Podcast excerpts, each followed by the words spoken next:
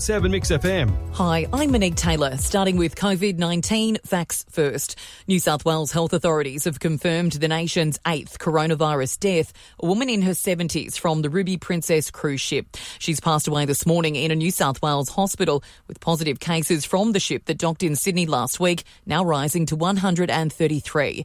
Nationally, the infection rate stands at 1,887. Social Services Minister Stuart Robert has admitted to not anticipating the demand on Centrelink and the MyGov websites due to the massive COVID 19 job losses. He's told Nine it was an oversight. We normally get about 6,000 concurrent users. We've prepared over the weekend for 55,000. Uh, so a, a 1,000% increase.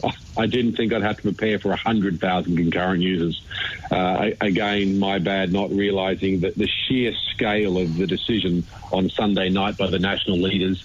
And Michael Hill jewellers are closing across Australia due to social distancing measures.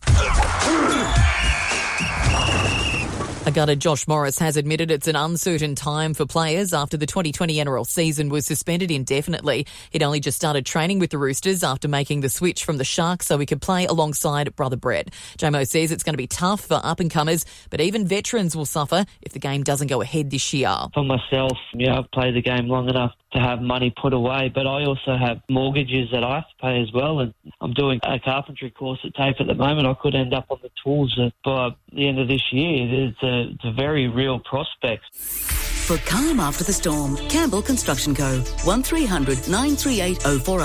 QBCC 1210 678.